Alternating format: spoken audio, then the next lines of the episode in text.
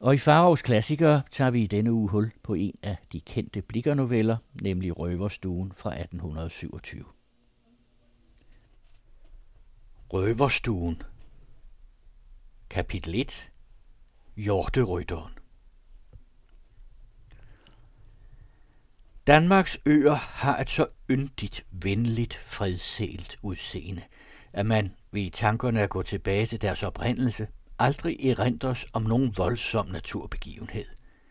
De synes ikke ved noget jordskælv at være opkastet, ej heller gennemfuret af en vældig vandflod, men snarere at have opdukket sagtelig af det synkende hav. Sletterne er jævne og store, bakkerne få og små og blidt afrundet. Ingen brætte skrænter, ingen dybe huler minder om jordens fødselskamp. Skovene hænger ikke vildt på skyhøje fjeldrygge, men lejer sig som et levende hegn om de frugtbare marker. Bækkene styrter sig ikke ned i skummende fosser gennem dybe og mørke kløfter, men glider stille og klare hen mellem siv og krat. Når man fra det dejlige Fyns land sejler over til Jylland, tror man i førstningen blot at have passeret en flod, og kan ikke ret overbevise sig om, at man nu er på det faste land. Så lignende og nær beslægtet med øerne er her halvøens skikkelse. Men jo længere man nu kommer ind, jo mere forandrer sejnen. Dalene bliver dybere, bakkerne brættere, skovene ser ældre og mere affældige ud. Mangt sivgrået kær, mangen med kort lyng bevokset jordplet, store stene på de højrykkede ærer, alt vidner om ringere kultur og mindre befolkning. Smalle veje med dybe hjulspor og høje balker i midten hentyder på mindre færdsel og samkvem mellem beboerne. Disse vågninger, hvor det mod vesten alt slettere og slettere, lavere og lavere, som om de dukkede sig for vestenvindens voldsomme anløb. Ligesom hederne bliver hyppigere og større, bliver kirker og byer færre og længere fra hinanden. Ved gårdene ser man i stedet for hesse sorte tørvestakke. I stedet for frugthaver kålgårde. Store lynggroede moser, skødesløst og øsselt behandlet, siger os, at her er nok af dem. Intet markhegn, ingen pileplantning gør mere skæld mellem mand og mand. Man skulle tro, at alt endnu var i fællesskab. Når man om sider rykningen af Jylland, udbreder sig for øjet de uhyre flade heder, i førstningen bestrøet med gravhøje, hvis antal dog steds aftager, så man med rimelighed kan formode, at denne strækning aldrig til forn har været opdyrket. Denne høje landryg forestiller man sig ikke uden grund at have været det første af halvøen, der kom til syne, lettende sig op af havet og væltende det til begge sider hvor da de nedrullende bølger sammenskyllede bakker og udhulede dale. På østsiden af denne lyngslette findes dog hister her noget kort purlet egekrat, der for den vilfarende kan tjene i stedet for kompas. De træernes kroner er alle bøjet mod østen. Forresten øjner man på de store lyngbakker kun lidet grønt, en enkelt græsplet eller en ung bæverasp, så man da med forundring adspørger, hvor er du kommet her? Løber en bæk eller å gennem heden, der forkynder ingen enge, ingen busk dens nærværelse. Dybt nede mellem udhulede bakker snor den sig lønligt og med en fart, som om den skyndte sig ud af ørken. Over en sådan bæk red en smuk høstdag et ungt velklædt menneske hen imod en liden romark, som den fjerne ejer havde opdyrket ved at brænde den afskrællede skorpe til aske. Han selv med familie var just i færd med at afmeje den, da rytteren nærmede sig og spurgte om vej til herregården Ansbjerg. Efter at bunden først havde gengældt spørgsmålet med et andet, nemlig hvor den rejsende kom fra, fortalte han denne, hvad han allerede vidste, at han var reddet vild. Kaldte derpå af en dreng, som satte ene sammen, og befalede ham at vise den fremmede på rette vej. Men endnu før en drengen havde begyndt at udføre denne ordre, viste sig et syn, som for en tid tildrog sig såvel rytterens som høstfolkenes hele opmærksomhed. Oppe fra den nærmeste lyngbakke for lige ned mod dem med stormens fart en hjort med en mand på ryggen. Denne, en høj, før mand, brunklædt fra top til tå, sad indeklemt mellem kronhjortens takker, hvilket den havde kastet tilbage hen ad ryggen, som disse dyr gør, når de ret haler ud. Den selsomme rytter havde sandsynligvis tabt hatten ved dette rit, til hans lange sorte hår fløj bagud fra hans nakke som manken på en galopperende hest. Hans hånd var i bestandig bevægelse for at hugge en kniv i Jordens nakke, men dennes voldsomme spring hindrede ham i at træffe. Da hjorterideren kom nær nok til de forbavsede tilskuere, hvilket ikke varede længe, blev han kendt af bunden, til denne råbte, Hej Mads, hvor vil du hen? Det må jorden og satan vide, svarede Mads, men inden svaret kom fuldt ud, var han allerede så langt borte, at det sidste ord næppe nåede spørgerens ører. Inden få minutter forsvandt både hjort og mand fra de stirrendes blik. Hvem var det? spurgte den fremmede, uden at vende sine øjne bort fra den kant, hvor kentauren var forsvundet. Ja, så mænd, svarede bunden. Det er en sølle mand, som de kalder Mas. Mas Hansen, eller Sorte Mas. Han har et lille hus på den anden side af åen. Det er knap for ham. Han har mange børn, kan jeg tro, og så bjerger han sig, som han kan. Han kommer imellem stunder over på denne side hun tager sig en hjort. Men i dag lader til, at hjorten har taget ham. Det er som det ellers var en rigtig hjort, lagde han betænksom til. Gud fri os fra alt det, som ondt er. Men den masse er rigtig nok en forvågen kumpen. Alligevel ved jeg ikke andet end ære, dyd og godt om ham. Han skyder et stykke dyr en gang imellem. Hvad skal vi sige derom? Der er jo nok af dem. Alt for mange, hvem der måtte sige det. Der kan I selv se, hvordan de har klippet vipperne af min ro. Men jo, min sanden, der har vi Niels Skytte.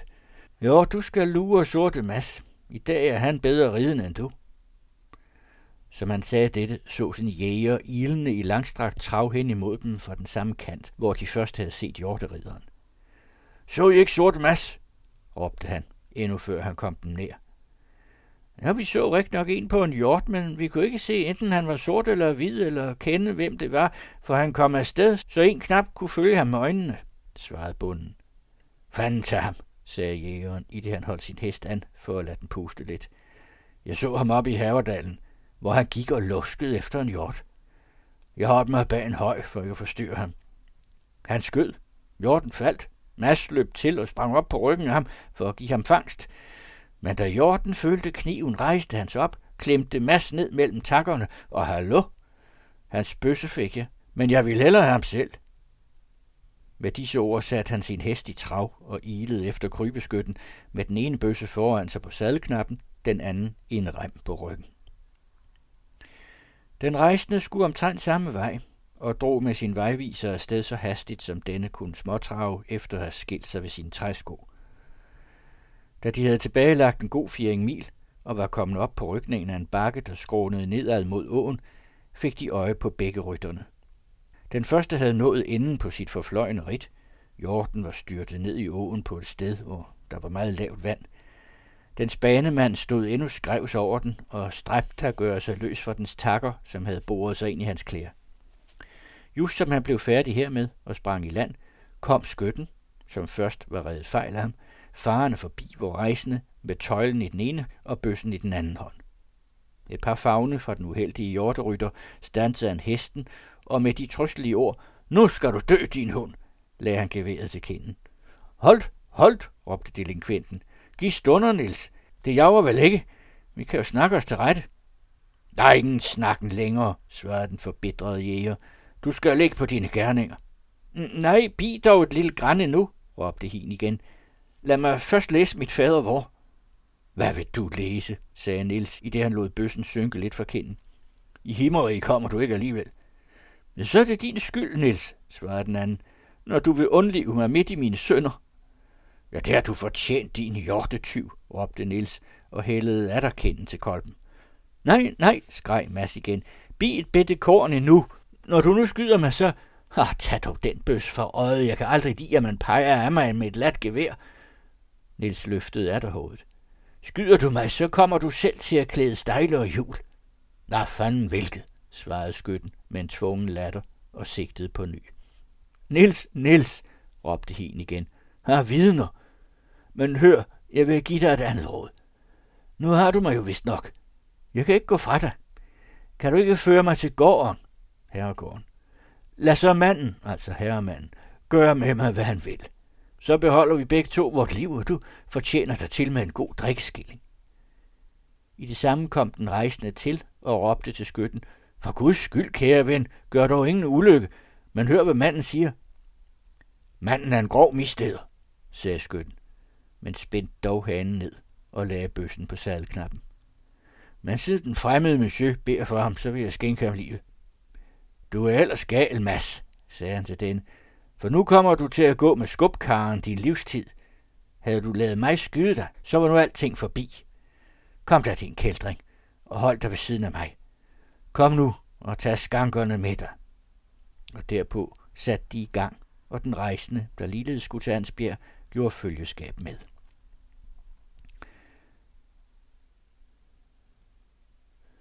Gå med skubkaren, det betyder, at man bliver fæstningsslave i København og skubber med en trillebør.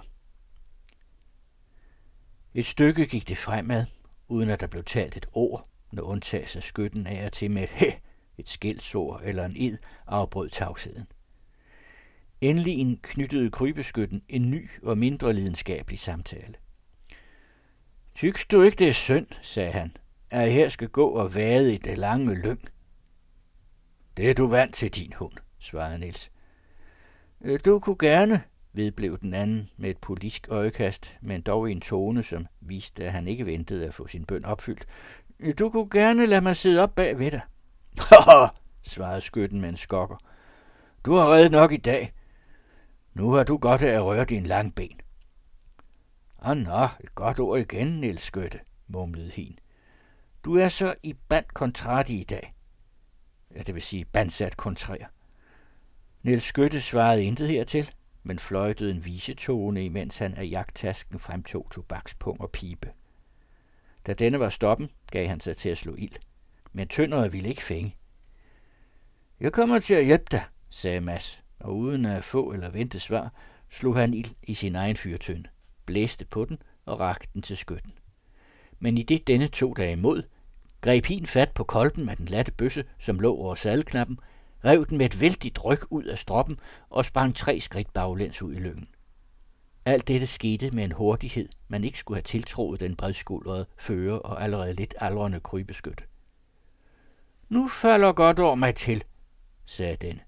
Tykkes der ikke, at jeg nu kunne pirre dig over ende som en skurhat, bedte Nils. Men du var rimelig før. Det er din lykke.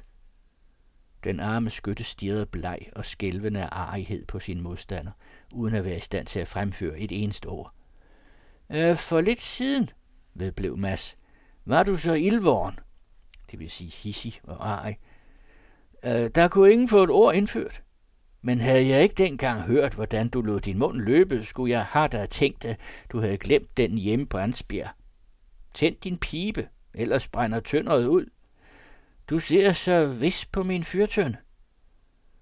Du tyks vel, at det er et moderligt bytte, du har gjort. Den her er ikke nok bedre. Han klappede på bøssekolben.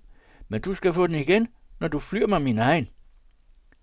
Nils tog straks denne over hovedet, rakte den hen til krybeskytten med den ene hånd og udstrækkede den anden for at modtage sit gevær.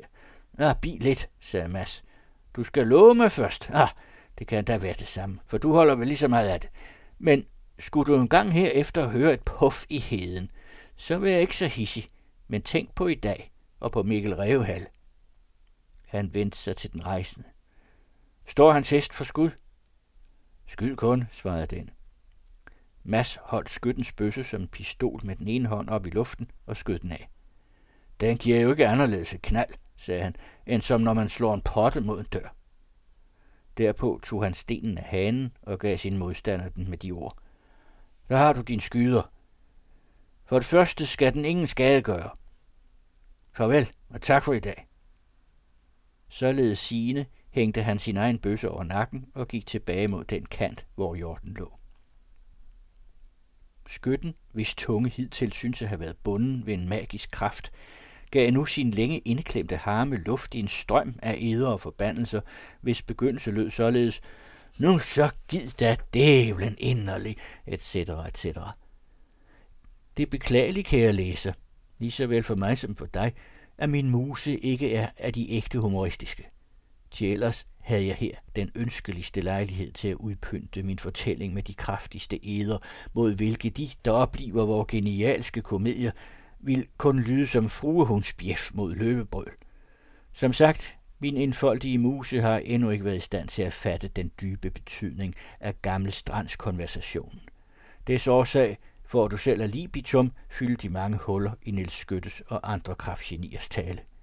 Jeg beretter nu simpelthen, dog med tilbørlig reservation af mere omrørte Niels Skyttes lovlige ret til djævlen og hans rig, hvad pasjar der videre forfaldt imellem ham og den fremmede på vejen til Ansbjerg.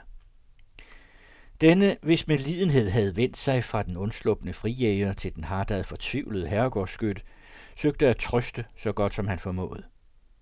Ja, han har jo dog i grunden intet tabt, sagde han til sidst, uden den usle glæde at gøre en mand med sin hele familie ulykkelig. Intet tabt, råbte jægeren. Det forstår han ikke. Intet tabt? Den hund har, så vidt som jeg er en sønder, fordærvet mig mit gode gevær. Hvorledes, sagde den rejsende, fordærvet hans gevær? Lad det og sæt en anden sten for. Pyt, svarede Nils med en ærgerlig latter. Det skyder hverken hjort eller har mere. Det er for gjort.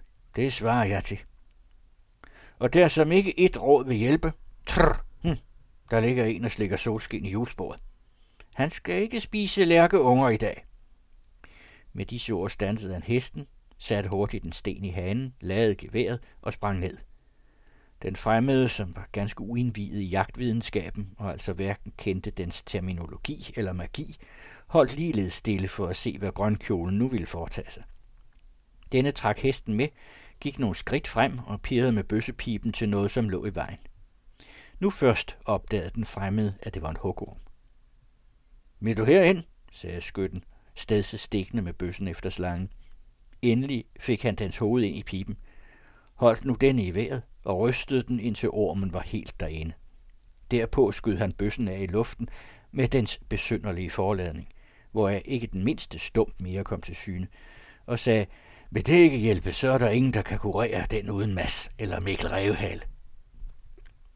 Den rejsende smilede lidt vantro, såvel over trolddommen som over den snorige måde at løse den på. Men da han allerede havde gjort bekendtskab med den ene sorte kunstner, ønskede han også at vide lidt om den anden, der bar et så ualmindeligt og betydningsfuldt navn. På hans efterspørgsel fortalte skytten, mens han er der lavede sit gevær, følgende. Jeg med Revehale, som de kalder ham, fordi han lokker alle de reve til sig, der er i landet. Øh, denne Mikkel er ti gange værre en sorte mas. Han kan gøre sig hård, den hundetamp. Der bider hverken bly eller sølvknapper på ham. En gang traf jeg og herren ham hist nede i Hindal, lige sådan ved en hjort, han nylig havde skudt, og som han var i færd med at tage skinnet af. Vi red lige hen til ham, og han mærkede os ikke, før vi var ham 20 skridt nær. Men tænker han, at Mikkel blev bange? Han så bare om til os og gav sig derpå igen i færd med hjorten. Så skal du da time sin lille ulykke, sagde herren. Nils, skyd ham på pelsen. Jeg svarer for alt. Jeg holdt ham et skud regnekugle lige midt på hans brede ryg, men pyt, han agtede det ikke mere, end om jeg havde skudt på ham med en hyldbøs. Knægten drejede blot ansigtet et øjeblik om til os og blev endnu ved at flå. Der skød herren selv. Det var lige kraftigt. Han skar just skinnet af fra hovedet, og først da han havde svøbt det sammen, tog han sin lille riffel, som lå på jorden, og vendte sig imod os og sagde, nu kommer nok turen snart til mig, og der som I ikke ser til, at I kommer bort, så skal jeg dog prøve, om jeg kan få hul på en af jer.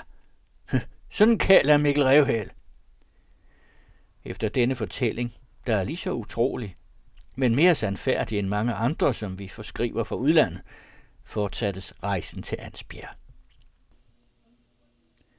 Carsten Farov læste første kapitel af Sten Stensen Blikkers novelle Røverstuen, og den fortsætter selvfølgelig i næste uge.